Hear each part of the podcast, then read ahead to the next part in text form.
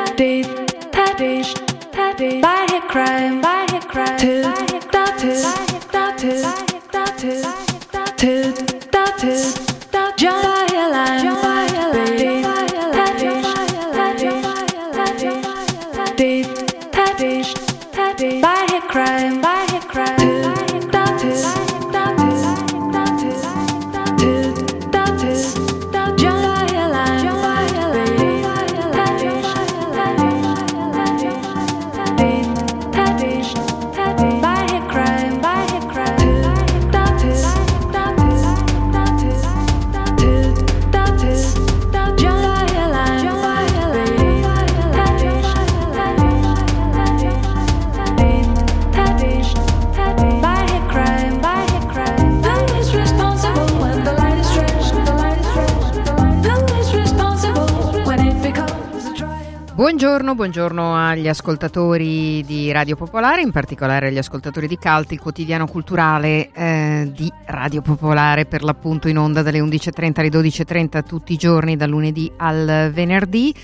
Dunque, prima settimana di eh, riapertura in, con tutta una serie di dubbi e discussioni che ogni giorno ovviamente vi riportiamo con voci ed opinioni. Noi ci occupiamo eh, come sempre di tecniche di resistenza culturale e eh, così faremo anche quest'oggi. Vi ricordo che ci trovate come sempre sulla nostra pagina Facebook Cult Radio Popolare sul sito, sull'app di Radio Popolare in uh, podcast alla fine di questa trasmissione oppure live, potete scriverci a cult-radiopopolare.it, ci potete anche scrivere in diretta come sempre per indicarci eh, degli argomenti di cui volete che parliamo, per raccontarci anche vostre esperienze di ehm, riapertura, diciamo così, al 331 6214 013 con i vostri messaggi WhatsApp, SMS oppure mh, mm, scrivendoci su Telegram.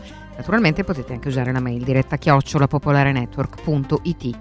Nella puntata di quest'oggi vi parleremo mh, di Pistoia, dialoghi eh, sull'uomo, uno degli appuntamenti più importanti della tarda primavera italiana che eh, come altre manifestazioni si è spostato online, però con una serie di contributi davvero interessanti. Vi faremo ascoltare l'intervista a eh, Emanuela Rossi di Barbara Sorrentini sul suo ultimo lavoro, Buio, poi eh, Tiziana Ricci ci porterà idealmente con una serie di progetti che coinvolgono anche il Politecnico di Milano a Mantova, Mantova Architettura per l'esattezza 2020, anche in questo caso ovviamente c'è eh, una trasformazione della manifestazione vista eh, la permanente chiusura di una serie di luoghi di cultura. E cominciamo la nostra puntata di mercoledì ricordando a tutti gli ascoltatori e anche a tutti i nostri ospiti attuali e futuri in questa puntata che eh, sta, sta, proseguendo in uh, questo momento in, in Senato la discussione sul voto di fiducia. Eh, in, proprio in questo momento sta parlando il ministro Bonafede.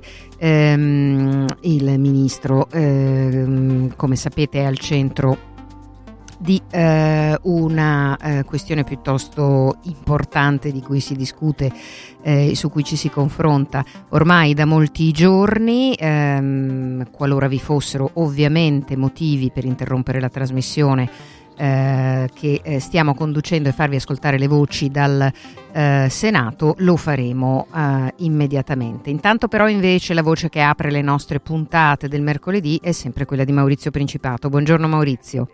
Buongiorno, buongiorno Ira, è tornato il sole, torna anche risonanze, le voci della musica, mentre quelle del Senato si stanno sviluppando altrove. Risonanze di oggi ci porta ancora una volta in America, negli Stati Uniti. Ho scelto Moses Sumney, è un giovane musicista, giovane, ha compiuto 30 anni ieri, 19 maggio, lui è nato il 19 maggio 1990 a San Bernardino in California, città che conosco anche perché Frank Zappa da giovane finì in carcere a San San Bernardino, delle questioni piuttosto divertenti, ma lui non si divertì in questa permanenza. Moses Sumney uh, è un esponente del cosiddetto New Soul o anche dello Psychedelic Soul, uh, un soul che guarda alla lezione del passato dei maestri del soul da James Brown a Otis Redding, ma anche a un passato ancora precedente che venne esplorato dai jazzisti come l'Art Ensemble of Chicago o John Coltrane in un album in particolare che si intitolava Kulus e Mama, eh, in cui c'era un percussionista che declamava anche Juno Lewis. Quindi un ritorno, una ricerca anche ancestrale rispetto ai ritmi o alle um, sonorità della musica soul, il che non significa che sia musica etnica, quella di cui stiamo parlando è musica moderna o modernista se vogliamo. Eh, il brano che ho scelto dell'album di Mosin Samni, l'album si intitola Gray, scritto Grae con AE col dittongo, e il brano si intitola um, Virile, ovvero virile, eh, ed è sempre divertente notare le insidie eh, contenute nelle pronunce della lingua inglese o angloamericana, perché nel testo lui usa le parole eh, virile, virile viral e virality, pronunciate rispettivamente virile, viral e virility, che è una cosa sempre molto divertente, eh, anzi proprio per niente, confrontarsi con queste appunto insidie della lingua, ma a dispetto di ciò il brano è veramente bello e sono felice di poterlo condividere con Risonanze a Calte, le musiche spostate di oggi. Molto bene, e allora eh, ti chiediamo come sempre di darci il tuo calendario di appuntamenti online, perché so che ne hai tanti. Certo, si continuano gli appuntamenti con CSBNO, le storie di musica e musicisti che racconto, che escono, che vengono pubblicate il giovedì o il venerdì di ogni settimana. È iniziata una cosa nuova invece con un progetto sempre web culturale, di resistenza culturale eh, a tutto tondo, che si intitola The Room Live, eh, all'interno del quale è un, è stato creato un cassettino web che si intitola Radio Room. Eh, non è una radio ovviamente, ma visto che sono conosciuto anche perché faccio radio, l'ho stato chiamato così e mi piace questa idea e anche lì racconto storie di musica e musicisti ogni lunedì sera alle 21.30 in diretta streaming, quindi non, no podcast, no è, si arriva in diretta tramite il sito Eventbrite, Eventbrite, eh, si digita Radio Room e si scopre che cosa sta proponendo Maurizio Principato. Lunedì scorso ho parlato di Fabrizio De André, lunedì prossimo di Leonard Cohen e via dicendo, un, eh, un'apertura soprattutto sui songwriter, veri testimoni del nostro tempo. Benissimo, grazie a Maurizio Principato come tutti i mercoledì. Ascoltiamo allora Moses Sumney con questo Virile. A risentirci, ciao. Buona giornata, ciao ciao.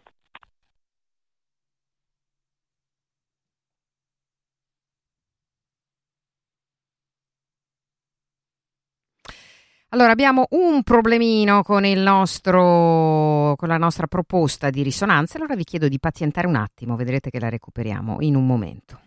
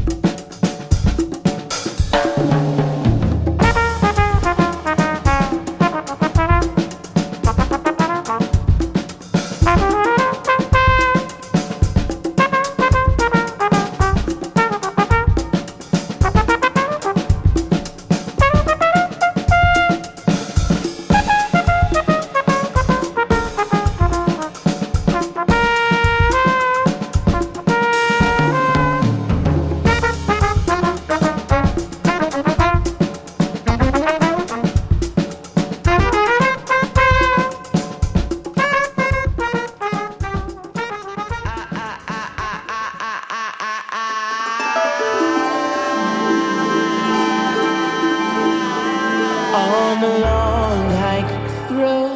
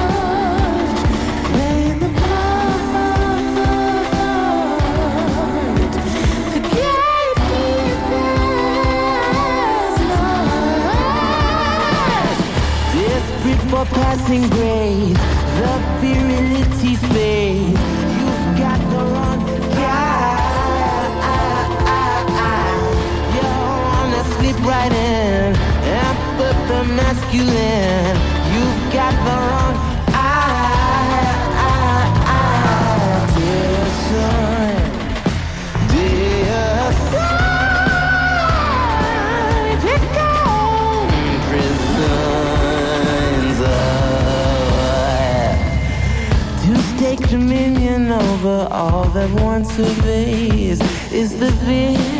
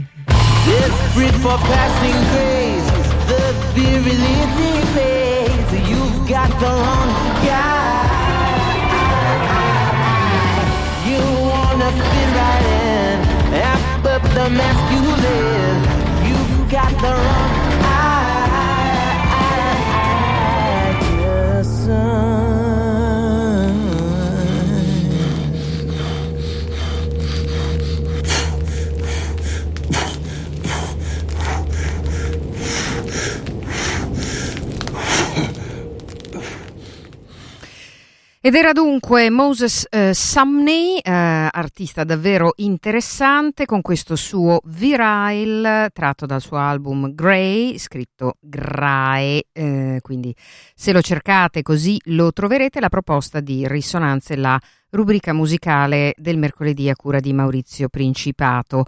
Eh, adesso invece ci spostiamo eh, a parlarvi nuovamente di arti visive, in questo caso di architettura. Eh, vi ricordo che è in corso al Senato la eh, discussione eh, che eh, riguarda il, l'acceso e prolungato dibattito dibattito eh, sulle ultime decisioni del ministro Bonafede eh, che sta eh, intervenendo in Senato in questo momento, eh, qualora vi fosse la necessità eh, di farvi ascoltare le voci dell'aula, lo faremo naturalmente nel corso di questa eh, trasmissione, ma adesso invece chiamo in causa Tiziana Ricci, buongiorno, bentornata Tiziana. Buongiorno Ira, buongiorno a tutti. Sì. hai ragione, andiamo a Mantova virtualmente perché come tante iniziative in questo periodo si sono spostate nella dimensione virtuale. Mantova Architettura, un progetto che è arrivato alla settima edizione, eh, ideato e organizzato dal Polo di Mantova del Politecnico eh, di Milano. Eh, intanto vi dico subito che potete seguirlo eh, fino al 12 di giugno, è già cominciato ma insomma siamo più o meno a metà, eh, sulla piattaforma www www.mantovaarchitettura.polini.it oppure sul canale YouTube Mantova Campus. Ma noi ne parliamo eh, con il professor Federico Bucci, che è docente di storia dell'architettura, prorettore del Polo Territoriale di Mantova e, e credo tante altre cose. Professore? Buongiorno. Buongiorno. Benvenuto. Buongiorno. Grazie. Grazie. Allora, dicevamo, questo, questo, progetto che si è spostato nel virtuale e, eh, è cominciato l'8 di maggio e prosegue fino al 12 di giugno, dal lunedì al venerdì, propone alle 18 degli interventi con ospiti internazionali anche importanti, professore. Sì, abbiamo cominciato l'8 giugno. In realtà non finiremo il 12 giugno perché volevo dare una notizia eh. in anteprima a Radio Popolare che lo proseguiremo, lo proseguiremo ancora per almeno due settimane, visto che ha avuto molto successo sul nostro canale YouTube.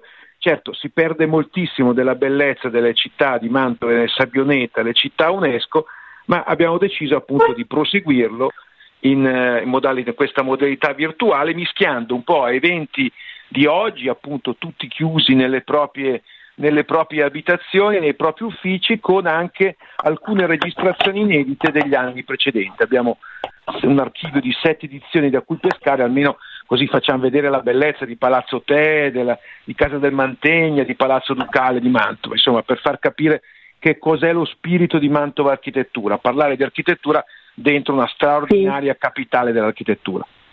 Sì, perché tra l'altro Palazzo eh, Ducale doveva già aprire e invece eh, Così hanno detto per direttive ministeriali arrivate troppo tardi e una trattativa sindacale ancora da chiudere, è stato rimandato tutto al 2 di giugno. Eh, però voi ne parlerete, ho visto che il, il 22, cioè venerdì, esatto. avete l'appuntamento proprio su Palazzo Ducale, che è una meraviglia. Il 22 maggio ci sarà questa conferenza di Stefano Loccaso, storico dell'arte, tra l'altro responsabile all'interno del, di Palazzo Ducale e ci racconterà appunto la storia del palazzo. abbiamo tante cose mm. legate, un po' a Mantova e un po' alla dimensione internazionale. Eh, ne approfitto per dirvi appunto che proprio oggi pomeriggio alle ore 18, quando vanno in onda tutti i nostri eventi, c'è il professor Alessandro Barducci che ci parlerà della città del XXI secolo, anche con dei legami con la situazione attuale, ragionando come sono le reti metropolitane e come adesso si modificheranno. Ecco appunto, allora eh, questo è uno dei temi importanti perché anche noi a Radio Popolare abbiamo fatto un po' un giro di opinioni eh, per vedere che cosa deve cambiare in una città dal punto di vista dell'urbanistica e dell'architettura. Lei ci può già dare un'anticipazione? Ah, infatti non facile, è difficile fare anticipazioni in questo momento. Posso dirvi una bella conclusione che sentirete questa sera. Il mm. rapporto, e che è soprattutto molto legata alle bellezze del nostro paese, al patrimonio del nostro paese, il rapporto con le radici per spiccare il volo, cioè per avere ali. Insomma, le radici storiche, oggi si sta parlando del recupero anche dei piccoli centri storici che evidentemente danno una dimensione diversa anche in rapporto sì.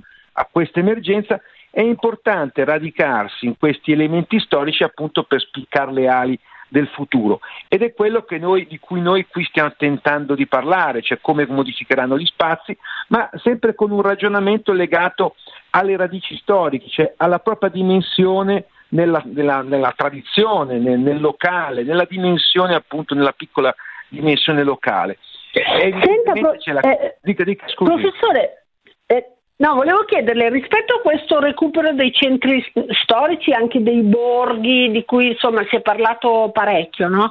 ehm, come può eh, realizzarsi il rapporto tra le grandi città e eh, questi centri, mh, mm, questi borghi, questa cultura del territorio da recuperare? Beh, le dico subito, appunto, venendo da Mantova e avendo un legame con la, l'altra bellissima città UNESCO che è Sabioneta, e prima di tutto ci sarebbe il tema delle infrastrutture di trasporto, evidentemente che in eh. questo momento non, non, non, rendono possibile una grande accessibilità, quando invece in questo caso un'accessibilità permetterebbe anche una residenzialità diversa in questi comuni. In particolare appunto avevamo pensato di inaugurare questa eh, rassegna di Mantova Architettura in, a Sabioneta. Sabioneta è una città meravigliosa che perde sempre ogni anno un numero eh, consistente di abitanti, quindi per ripopolare questi centri storici, per ritrovare la loro natura è necessario che questi siano accessibili, quindi questa è la prima condizione. Sì. infatti è vero, perché anche da Milano se si vuole raggiungere Mantova sono due ore di treno regionale, cioè per dica, esempio. Lo dica a me che se anche se dobbiamo fare i pendolari eh. con la sede centrale è notevolissimo, anche perché non solo c'è un sistema di trasporti diciamo, difficile, ma anche lento, soprattutto su quella linea, che è una linea, una linea che non è mai stata ammodernata. Senta, però visto che voi parlate anche di satira e architettura. Cosa sì, c'entra? Giovedì, giovedì ci sarà questa della conferenza che parte da un libro della professoressa Michela Rosso che insegna al Politecnico di Torino, è organizzata dal nostro collega Roberto Dulio e racconta appunto una sua ricerca su eh, le, le, vignette, tutta l'ironia fatta sul, sull'architettura. Insomma è una storia lunghissima che parte dall'Ottocento e arriva fino ai giorni nostri evidentemente, cioè, tutto ciò che appunto anche sui giornali oppure in generale sui mezzi di stampa si fa per ironizzare sulle nuove costruzioni soprattutto, no? e ce ne sono, mm. Sono delle cose molto belle, molto interessanti. Quelle degli archistar. Molte sì. sono quelle degli archistar. Eh, infatti, molto, perché a volte sono piovuti. Questi edifici sono piovuti nella città senza un contesto, senza un collegamento col tessuto sociale, eccetera. Molto e poi ho, ho, visto che nei prossimi giorni avete in programma il 5 giugno in particolare il futuro degli spazi pubblici. Questo mi interessa. Sì, sì, ecco, questa poi è tutta la, la, parte nostra. Noi abbiamo la cattedra UNESCO al Polo di Mantova del Politecnico di Milano, legata in modo particolare al progetto appunto degli spazi legati ai centri storici evidentemente, no? quindi come mm. questi possono appunto trasformarsi e come saranno trasformati anche dopo mm. questo tema dell'emergenza, cioè le necessità di questa emergenza come potranno trasformarli. Le dico sempre pensando alla dimensione della storia, una dimensione che appartiene molto al nostro paese, quindi noi vogliamo essere un po' una sorta di laboratorio sperimentale dove si discutono si discutono questi temi. Senta, ma eh, per esempio tornando allo spazio pubblico, perché data la situazione drammatica che abbiamo vissuto in queste settimane, si guarda alle piazze, insomma ai luoghi all'aperto, anche come la possibilità di tornare a riunirsi, a vedersi, a fare delle cose, incontri, eccetera. Quindi dovrebbe, dovrebbe cambiare qualcosa nelle nostre città per valorizzare questi spazi? Ma, prima di tutto mi permetto di dire che appunto adesso stiamo ragionando su questa emergenza, evidentemente sono mm. spazi che hanno eh, eh, secoli di storia. La piazza italiana poi in particolare è un modello per qualsiasi spazio pubblico internazionale, c'erano tutti quanti copiate evidentemente la bellezza e la ricchezza, come questa piazza non solo fa eh, spazio pubblico ma anche ha una scenografia intorno e quindi anche questo è l'altro grande tema, il coordinare la scenografia architettonica perché possa essere un elemento di questa struttura urbana. Evidentemente oggi ci saranno appunto al di là dei regolamenti e delle normative, dobbiamo sempre immaginarsi che queste piazze appunto hanno il loro carico di storia, saranno sicuramente trasformate nel futuro, ma bisogna sempre fare in modo che ci sia la motivazione all'idea che questa socialità possa essere eh, attuata dentro uno spazio pubblico. Lo spazio pubblico è necessario per noi. Ne sì, sa perché le, gliel'ho chiesto? Perché... in questo periodo. Sì, in questo periodo infatti sì, eh, insomma, hanno, gli architetti, insomma, ci sono stati vari interventi anche alla triennale, una serie di incontri, si è parlato anche della possibilità di un nuovo rinascimento, insomma che questo dramma che abbiamo vissuto possa servire anche a un pensiero e a una visione nuova. Eh. Ah, Speriamo. Come, come sempre, come sempre durante appunto una, una catastrofe ci immaginiamo appunto la possibilità di rinascita, la possibilità della ricostruzione. Fermo restando ciò che abbiamo studiato in questo periodo, cioè l'abbiamo sempre pensato e progettati gli spazi pubblici, quindi in ogni caso penso che sia una, un percorso progettuale che noi facciamo non sarà certamente modificato di tanto rispetto alla forza che uno spazio pubblico deve avere per la nostra vita. Le dico appunto, in questo momento ci mancava la socialità, ci mancava lo spazio sociale, l'abbiamo visto quando eravamo chiusi nelle nostre abitazioni, non potevamo uscire, la, la forza che ha lo spazio della socialità, in qualsiasi dimensione, urbana e anche non urbana. Ecco, senta, in conclusione, professor Bucci, eh, ricordiamo agli ascoltatori, questi appuntamenti che obiettivo hanno? Lei diceva un laboratorio, ma un po' per addetti ai lavori oppure no, eh, no, no, sono rivolti a un largo pubblico? No, pensiamo, eh, sono fatti appunto insieme ai nostri studenti, con i nostri professori, ma noi vogliamo essere appunto un Politecnico di Milano che si rivolge a un grande pubblico. Questa è, veramente un'attività culturale che abbiamo voluto mettere a disposizione gratuitamente sul nostro canale eh, web che lei ha citato prima per tutti. C'è la collaborazione scientifica della rivista Casabella, che è una rivista di architettura, abbiamo le collaborazioni degli ordini di architetti, ma è necessariamente rivolta a tutti, perché l'architettura è di tutti. L'architettura è lo spazio in cui noi tutti stiamo, quindi sarebbe bene e invito tutti a seguire i nostri appuntamenti, come le dicevo andremo anche oltre il 12 giugno. Va bene, eh, allora la ringraziamo, professor Federico Bucci. Allora buon lavoro e, e il, gli appuntamenti si protrarranno per due settimane in più, eh, magari vale la pena di ricordare ancora che la piattaforma è www.mantovaarchitettura.polimi.it oppure canale YouTube di Mantova Campus. Grazie. Benissimo, grazie, molte eh, grazie. Sentirci, buon lavoro. Tiziana. Ecco Ira, sai che eh, si potrà andare a Venezia? Chissà quando, chi lo sa. Me lo sto domandando anch'io. Penso che ecco. siamo un po' tra quelli che lavorano nella cultura a domandarsi se si può andare a Venezia. Capisco che le domande sono pressanti, ce ne sono anche altre, ma questa è una che mm, è una che ci frulla nella pensieri. testa. Sì. Tra l'altro ieri è arrivata la notizia della Biennale di Venezia che la Biennale Architettura sarà spostata l'anno prossimo e pensate, udite udite, la Biennale d'arte fra due anni, cioè nel 2022. 2022. Beh, del resto è biennale. Eh, no, scusa, questa era una battutaccia. Eh, no, ma... invece volevo rapidamente Vai. segnalarvi che c'è una mostra che se e quando potremo andare a eh, Venezia, speriamo entro l'8 giugno perché è stata prorogata fino all'8 giugno, Donne di terre estreme. È un'installazione fotografica di Caterina Borgato eh, ed è visibile eh, da tre finestre aperte sul mondo. Insomma, eh, bisogna passare eh, davanti alla Domus Civica eh, in San Polo al 3082. Se riuscite ad andare quando riusciremo, credo che siano foto veramente belle. Grazie Tiziana Ricci, risentirci, ciao. A tutto, ciao.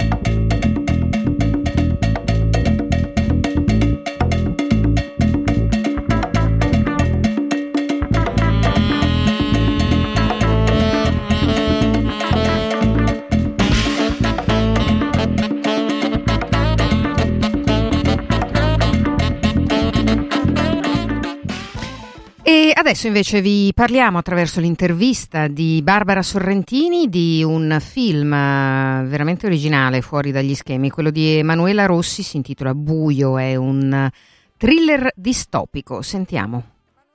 Rossi, parliamo di Buio sulla piattaforma My Movies come molti film che erano destinati alla sala, eh, purtroppo in questi giorni escono su piattaforma. Guarda, io comincerei dall'idea di questo film perché vederlo oggi fa uno strano effetto e lo sai benissimo anche tu. Invece tu da dove eri partita? Beh, io guarda, eh, chiaramente come sai i film hanno una gestazione molto lunga, no? per cui diciamo già tre anni fa ho cominciato a pensarci in tempi assolutamente non sospetti progetti, insomma forse anche qualcosa in più di tre anni. E mm, ero partita da un mio, diciamo, una mia ansia eh, molto forte che sto cominciando a sviluppare rispetto a, insomma, al problema ambientale. No? E, mm, da quando è nata mia figlia, che adesso ha dieci anni, sono stata sensibilizzata, però gli ultimi anni sono stata proprio preoccupata perché sentivo questo caldo molto forte d'estate soprattutto. Ho cominciato a pensare ma cosa succederebbe se, se, poi a un certo punto è così caldo che non, potremo, cioè non, non possiamo più uscire, insomma, che, che, dobbiamo rimanere bloccati in casa. Ed è qui l'idea di una quarantena. Poi certo nell'aria no, c'era ultimamente questa paura rispetto al fuori, no? guarda caso sono usciti tanti film no, di, di, costrizione, di claustrofobia, di chiusura, tipo che, che, posso dire, anche se io addirittura non l'ho visto, però è uscito Room, no? Vari film di questo tipo. E poi anni fa c'è stato questo grande film che è Kinodontas di Lantimos, che parla di una grande costrizione familiare. Quindi in qualche modo ho unito questi due temi, soffocamento intimo, diciamo, della famiglia, no? all'interno della famiglia, che però è un po', diciamo, amplificato da un soffocamento più grande, perché i problemi ambientali paradossalmente ci, ci, relegano ancora in casa, ancora di più in casa di prima. Cioè questo è il paradosso, no? in un mondo che doveva essere super aperto piano piano stiamo entrando sempre di più in una, dimensione piccola, claustrofobica. Nel film le, ci sono tre ragazze, tre, tre sorelle, eh, si chiamano Stella, Aria e Luce, già i nomi in qualche modo aiutano no, la comprensione, e un padre che è l'unico che esce di casa, che ha permesso e la forza per uscire. Loro tre invece stanno al riparo in questa casa anche molto in sicurezza, no? con queste plastiche dietro cui si nascondono. Tra l'altro c'è una scena del, di una ragazzina con la mascherina, ma l'ha inserita dopo o era già lì? Ma figurati, no, no, era già tutto diciamo più che fatto, anche perché noi siamo usciti con il film alla festa del cinema di certo. Roma dell'ottobre scorso quindi assolutamente diciamo era già montato, eh, renderizzato tutto, quindi no.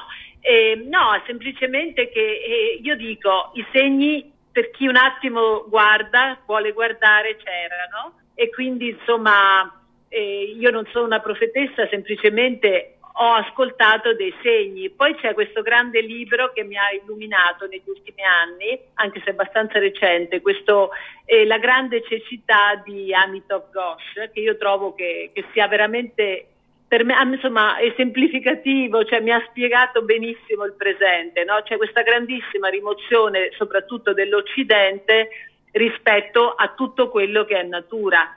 Cioè, eh, l'uomo occidentale pone se stesso, cioè l'uo- pone l'uomo al centro di tutto no? e non si accorge che fuori le cose non vanno e quindi eh, diciamo in una rimozione folle, cioè anche abbastanza paradossale perché i segni ci sono dappertutto, uno peggio di un altro, insomma, no? E detto questo, poi è chiaro che nel film poi ha una forte diciamo, componente quella diciamo, del patriarcato intima, eh, casalinga e, e secondo me però queste due dimensioni non è che siano slegate, cioè sono una legata all'altro, cioè il patriarcato ha, ha, ha avuto quest'idea di predatoria rispetto sia alla famiglia sia all'ambiente. Quindi diciamo io ho cercato di mettere insieme nella storia. Il padre Valerio Binasco, le tre ragazze che hanno età differenti sono tre giovani attrici, come le hai trovate e anche come è stato lavorare con loro, perché poi loro sono anche la forza del film. Sì, io sono molto contenta di loro e devo dire anche i riscontri che, che sto avendo così sul film sono tutti innamorati di queste diciamo, tre fanciulle perché diciamo, io ho fatto questo tipo di ragionamento, no? um, in questo tipo di film un po' clastrofobico no? sulla famiglia, eh, il padre ha sempre una predominanza assoluta, no? cioè è sempre il protagonista, se pensiamo appunto a Kinodontas e altri, e altri film, Miss Violence, eccetera. Io volevo ribaltare il campo assolutamente, eh, cioè dare, eh, assolu- cioè dare mh, assoluto spazio alle ragazze. E dandole, cioè, dando loro dei personaggi, cioè non, non, sono delle figurine oppure dei contorni del padre, no, so, so, cioè una manifestazione del padre, no, sono dei personaggi, su questo io ci tenevo molto e quindi insomma sì, c'è questo grande attore che è mm, Valerio Binasco e, e quindi insomma il suo ruolo è forte, però effettivamente lo spazio io l'ho dato alle ragazze. E queste, mm, insomma, chiaramente Denise Tantucci, eh, la, la, protagonista Stella, insomma la prima delle sorelle, aveva già un percorso mentre le altre due sono assolute debuttanti anche perché la piccolina ha quattro anni, quindi ovviamente diciamo, non poteva essere diversamente.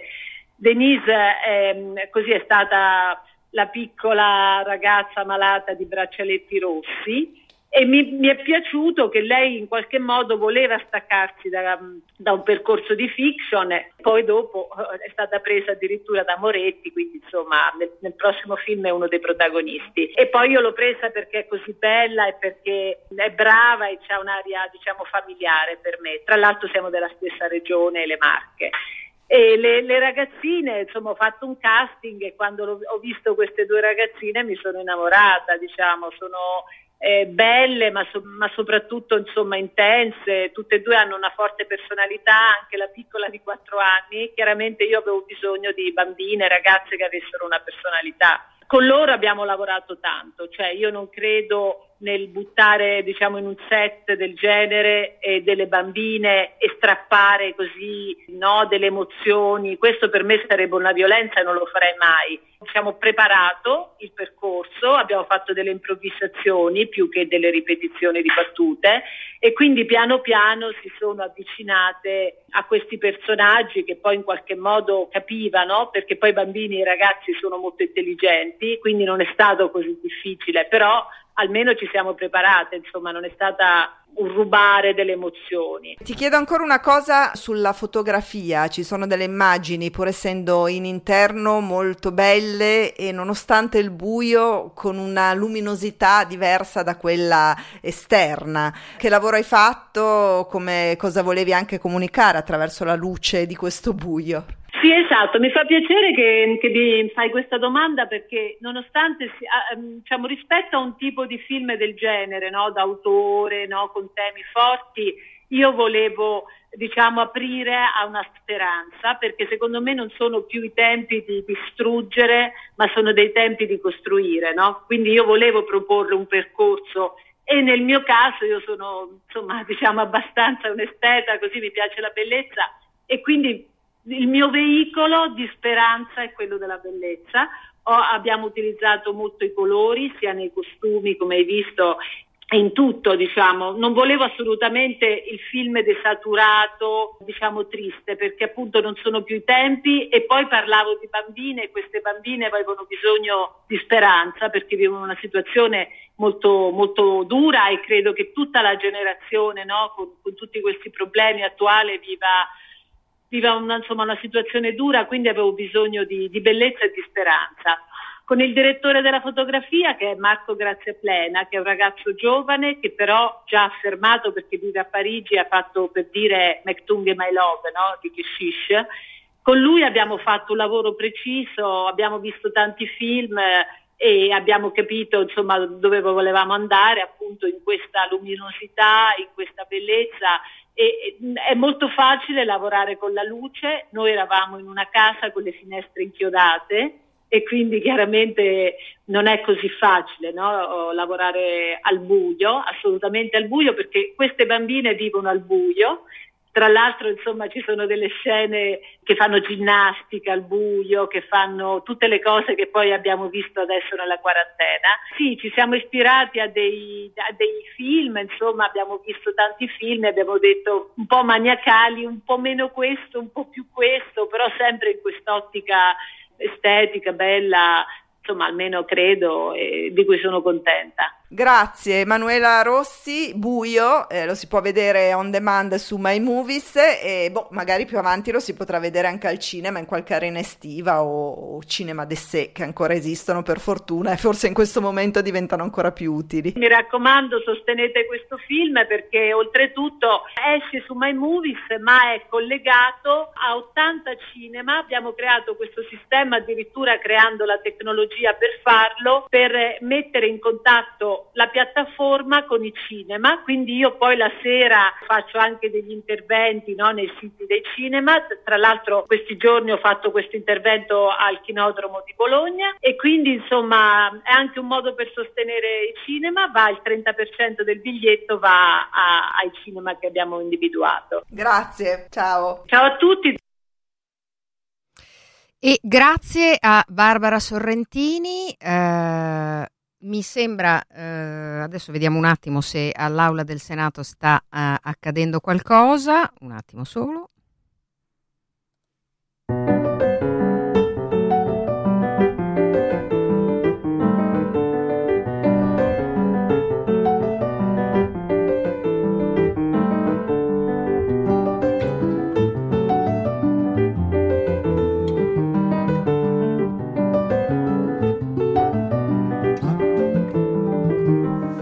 Ha preso la parola il senatore Renzi durante il dibattito vi facciamo ascoltare parte dell'intervento. La temperatura, crescono i frutti della terra. Fa riflettere i colleghi del Movimento 5 Stelle. Essere additati ingiustamente, andare sui giornali, costringere le proprie famiglie a stare sui giornali, a subire l'onta di un massacro mediatico, fa male. La notte passi a pensare che è colpa tua se le persone a te vicine, le persone che ami stanno male. E allora io vi invito soltanto a fare una riflessione personale su questi temi. Poi vengo alla politica, perché è la politica ciò che ci guida, non il populismo. Non sono i sondaggi, sono i dati. I sondaggi ti dicono quanto sei simpatico, i dati ti dicono quanto sei competente. Non è il giustizialismo, è la giustizia. Siccome noi partiamo dalla politica, Nell'annunciare che voteremo contro le mozioni di sfiducia, riconosciamo al centrodestra e alla senatrice Bonino di aver posto dei temi veri. Occorre anche in dei momenti di difficoltà riconoscersi reciprocamente che la vostra mozione, che le vostre mozioni non erano strumentali. E ve lo dico dicendovi che non le voteremo. Non le voteremo per motivi politici, in primis per ciò che ha detto il signor Presidente del Consiglio. Il Presidente del Consiglio dei Ministri ha detto con chiarezza che ove vi fosse stato un voto di una parte della maggioranza contrario all'operato del Ministro o favorevole alle mozioni di sfiducia, egli ne avrebbe tratto le conseguenze politiche. Quando parla il Presidente del Consiglio si rispetta istituzionalmente e si ascolta politicamente. Io credo che lei si assuma una responsabilità, signor Presidente del Consiglio ma noi la seguiamo. Perché in un paese che ha 31.000 morti, che ha l'11% di deficit stimato su quest'anno, che vede il debito pubblico andare verso il 160%, che ha la disoccupazione prevista alla fine dell'anno per il 15%, chi di noi si ritiene un patriota istituzionale, chi di noi crede alla ragion di Stato, rispetta ciò che dice il Presidente del Consiglio se fa parte della maggioranza. E da questo punto di vista lo dico condividendo larga parte delle riflessioni della senatrice Bonino. Non lo dico quindi con un giudizio di merito su cui arriverò tra un attimo, lo dico per un fatto politico. E mentre lo dico, riconosco al Presidente del Consiglio di avere negli ultimi giorni dato dei segnali importanti. Noi abbiamo molto apprezzato la sua posizione sull'IRAP, noi abbiamo molto apprezzato la sua battaglia di legalità a fianco del Ministro Bellanova, noi abbiamo apprezzato l'accelerazione sulle riaperture e tuttavia, signor Presidente del Consiglio, ancora molto è da fare perché nel momento in cui ella decide di porre tutto il peso della sua autorevolezza politica a fianco del Ministro della Giustizia, certo non lo fa per una stima personale o professionale che pure noi dai tempi di Firenze ricordiamo, ma lo fa per un fatto politico, noi dobbiamo essere conseguenti con lei.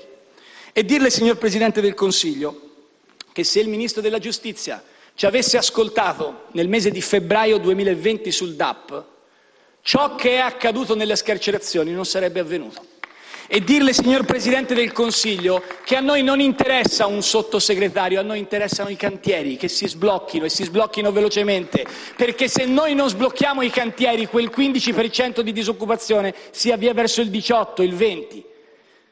E dirle, signor Presidente del Consiglio, che quando noi portiamo delle idee non stiamo, come dice qualche suo zelante collaboratore, cercando la visibilità, anche perché sono spesso idee che portano una visibilità negativa ma stiamo cercando di affermare dei concetti. In quest'Aula, lo rivendico, signora Presidente, quando ho chiesto in tempi non sospetti di pensare alla riapertura delle scuole, ho sentito i mugugni non degli altri gruppi, persino del mio gruppo. Persino del mio gruppo. Ma posso dire oggi, a distanza di un mese, che se noi consideriamo la scuola la prima cosa da chiudere prima delle funivie e l'ultima da riaprire dopo i pub, noi diamo un segnale diseducativo ai nostri figli, noi diamo un messaggio sbagliato alle nuove generazioni. Dirlo non è fare polemica o cercare lo 0,1 in più di consenso, dirlo significa fare politica e noi rivendichiamo il diritto in quest'Aula di dirle sì, la seguiamo sulla sua valutazione politica, ma vi chiediamo un'assunzione di responsabilità. Vengo al secondo punto per il quale non votiamo le mozioni. Ha a che fare, signor Ministro della Giustizia, con il rapporto tra garantismo e giustizialismo. Signor Ministro, noi ci conosciamo da qualche anno. Lei sa perfettamente che non è mai stata neanche immaginabile, perlomeno da parte mia, che una vendetta potesse essere servita su un piatto, così, su un vassoio così d'argento. Ella ha attaccato dai giustizialisti, Peraltro non entro nel merito delle discussioni, ma siccome in più di uno in quest'Aula avete citato il giudice di Matteo, cui va il nostro rispetto e l'augurio di buon lavoro, permettetemi, per aver vissuto una certa pagina di storia di questo Paese, di esprimere un pensiero affettuoso al senatore Presidente Emerito della Repubblica, Giorgio Napolitano. Lui sa perché e voi sapete perché. Ma voglio dirvi su questo punto e il fatto che qualcuno mugugni sul Presidente della Repubblica Giorgio Napolitano vi qualifica per quello che siete e non vi fa rendere ragione dell'importanza di alcuni passaggi storici in questo Paese. Ma de minimis non curat prever. Vengo al punto invece. Signor Ministro, avrebbe mai potuto immaginare, visto che ci confrontiamo da qualche anno, lei e io, a Firenze come a Roma, una occasione di vendetta così chiara? Ma lei e io abbiamo un compito tutti noi abbiamo un compito, spiegare alle nuove generazioni che la politica non è vendetta. Non si fa politica con un risentimento personale. Non si fa politica pensando di affermare una legge del taglione dell'occhio per occhio, dente per dente. I ragazzi che ci seguono e che seguono questo dibattito sappiano, signor Ministro della Giustizia, che certe sue espressioni sul giustizialismo sono espressioni che ci hanno fatto male. E su questa affermazione di Matteo Renzi che sta ancora parlando al Senato, sappiamo che oggi si votano le mozioni di sfiducia al ministro Bonafede che è intervenuto poco fa eh, ed è ancora in corso il dibattito, ci ha eh, raggiunto eh, dalla redazione news. Buongiorno Mattia. Buongiorno Ira. E volevamo fare una sintesi di questa mattinata che tra l'altro è andata un po' a rilento, no? Sì, è andata a rilento perché come, come al solito gli appuntamenti parlamentari poi eh, hanno dei tempi molto molto lunghi. In sostanza ricapitoliamo cosa è successo. Era, c'era in corso la mozione di sfiducia al ministro della giustizia Bonafede, si aspettava la dichiarazione di voto di Italia Viva e del segretario Renzi che poteva minacciare anche una sfiducia al ministro e quindi aprire una crisi di governo. Ma ha detto. Ha detto che voterà invece contro le due mozioni di sfiducia, quindi a favore della maggioranza. La maggioranza non si spacca, ma ha posto comunque un, suo, una sorta di ultimatum, come Renzi sta facendo molto spesso in queste settimane. Eh, ha detto che non voterà la sfiducia eh, a Bonafede soltanto per responsabilità politica, ma le due mozioni presentate dalle opposizioni hanno posto un tema un tema sul ministro della giustizia, sulla sua cattiva gestione dell'emergenza coronavirus nelle carceri, su altre questioni, ma in sostanza per responsabilità politica Renzi ha detto che rimarrà all'interno della maggioranza e perciò non si sfiderà. Questo è quello che abbiamo capito dalle, dalle, prime dichiarazioni di Renzi che sta continuando a parlare e sta ponendo naturalmente anche le sue condizioni che hanno a che fare anche con le sue richieste sull'emergenza coronavirus, sui fondi che devono essere stanziati, su quali settori secondo lui Conte eh, è più opportuno che, opportuno che, intervenga. Quindi adesso continueremo a sentirlo nel corso del giornale radio delle 12.30 vi diremo tutto. Grazie Mattia Brusaferro, a risentirci.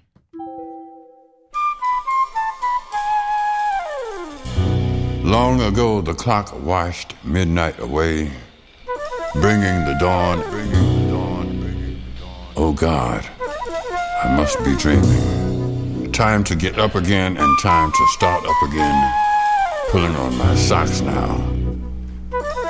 Where did the night go? Should have been asleep when I was sitting there drinking beer and trying to start another letter to you. Don't know how many times I didn't write again last night.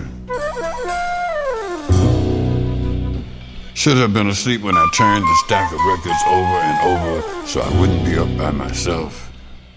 Where did the night go? Should go to sleep now and say, Yeah, well, fuck a job mine. Because I spend it all on unlined paper and can't get past. Dear baby, how are you? Brush my teeth and shave. Look outside. Sky is dark. Think it may rain. Where did you?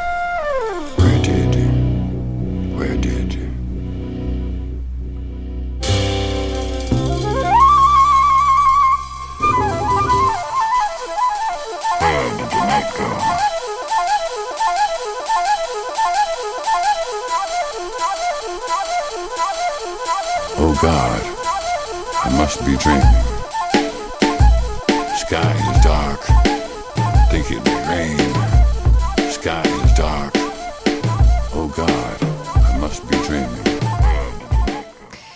E lasciamo insomma la sintesi di ciò che sta accadendo e del dibattito che precede il voto eh, sulle mozioni di sfiducia al ministro Bonafede. Abbiamo appena sintetizzato ciò che ha raccontato il senatore Matteo Renzi nel suo intervento. Ritorniamo alla nostra programmazione consueta e all'ultima parte di Calti, il quotidiano culturale di Radio Popolare eh, di quest'oggi. Eh, l'ultima parte dedicata a un appuntamento importante, non abbiamo mai mancato di parlarne, ehm, che caratterizzava la tarda primavera, ovvero Pistoia Dialoghi sull'uomo, il festival eh, invece di eh, svolgersi in presenza, come si suol dire, avrebbe dovuto tenersi il 22, 23, 24 maggio, cioè, cioè proprio nei prossimi giorni, entrerà invece nelle nostre case.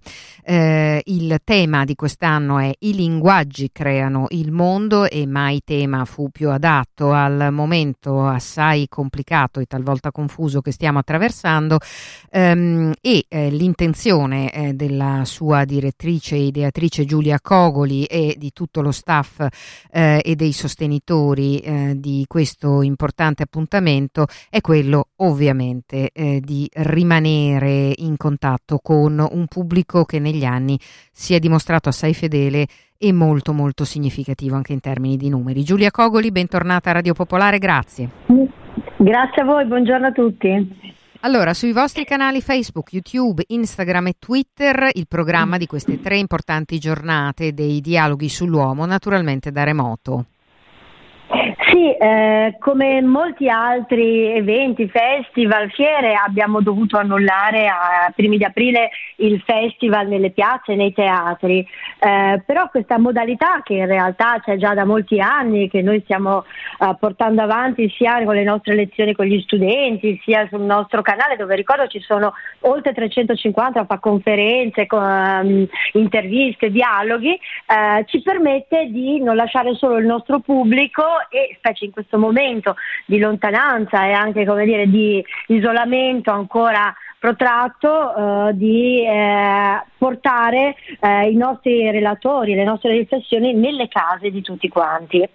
Tre giorni con streaming, con video, con interviste realizzate che si realizzeranno che permetteranno a tutti appunto eh, di ugualmente stare collegati, uniti nel nome de- del dialogo, non solo dei dialoghi ma del dialogo, perché noi pensiamo che il dialogo oggi più che mai sia quello che ci può permettere di riappropriarci della cultura che è fondamentale anche se è un po' in questo momento dimenticata dalle attenzioni del governo e anche forse dagli stanziamenti, ma che invece eh, sta soffrendo moltissimo e, e dovrebbe essere eh, più sostenuta.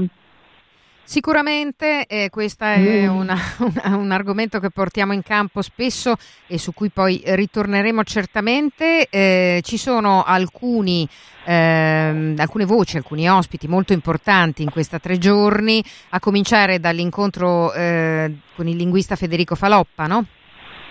Sì, abbiamo messo ogni giorno il contributo di un linguista perché appunto il tema è quello del linguaggio e proprio Faloppa apre questa tre giorni con il suo intervento che si intitolerà Il linguaggio al centro di tutto mm, perché come giustamente diceva lei nulla come il linguaggio è stato importante in, queste, in questi mesi di isolamento affidato alle televisioni, affidato alla radio naturalmente ma affidato anche appunto a, ai vari streaming, a, a, alle varie attività online, abbiamo dovuto abituarci a linguaggi nuovi, scientifici, medici, termini stranieri, termini strani, eh, termini che hanno cambiato di senso, pensiamo a piattaforma ad esempio o alle parole fasi, insomma, quindi il linguista faloppa ci aiuterà un po' a sviscerare questi cambiamenti. E poi il giorno dopo abbiamo un altro grandissimo linguista, Luca Serianni, che ci parlerà della parola rinascita, a cui oggi tutti facciamo grande affidamento, a cui guardiamo con grandissimo uh, interesse ed è una parola uh, che viene spiegata nella sua etimologia e anche nella, nella, nelle, nelle suoi riferimenti uh, letterari. Ed infine l'ultimo giorno l'italianista e scrittore Nicola Gardini con una riflessione invece sulle parole del dolore, parole che tutti abbiamo avuto dentro di noi o, o nelle nostre intimità in questi mesi, ma che meritano forse maggiore attenzione e maggiore condivisione ora che c'è la possibilità ehm, fatte da questo straordinario, ripeto, eh, scrittore mh, mm, che ne fa veramente una, una riflessione molto molto profonda.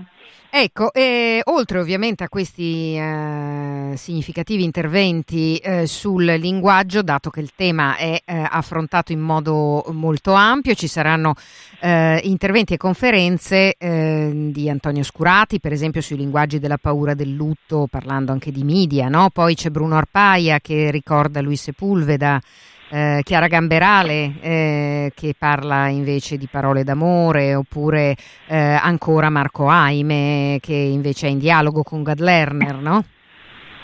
Sì, voglio ricordare forse una cosa veramente molto molto speciale ed è un'intervista al grandissimo fotografo Sebastião Salgado di cui a Pistoia era stata inaugurata a febbraio la bellissima mostra Exodus in cammino sulle strade delle migrazioni che proprio domani riapre e che sarà protratta fino a fine luglio.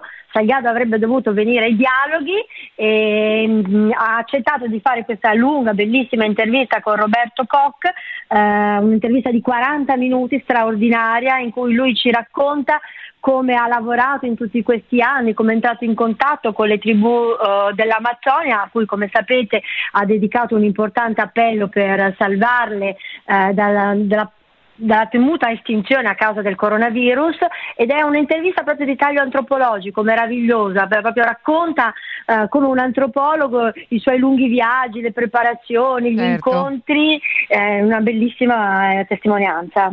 Grazie davvero a Giulia Cogoli, eh, dobbiamo salutarci, la ringraziamo anche per la pazienza, www.dialoghisulluomo.it a partire dal 22 questa tre giorni su tutti i social del festival. Grazie, a risentirci, buon Grazie lavoro, a, a presto. A presto. Cult finisce qui, la linea va al, al, notiziario e al giornale delle 12.30. Un saluto da Ira Rubini, vi diamo appuntamento a domani alle 11.30 oppure sulla nostra pagina Facebook. A risentirci.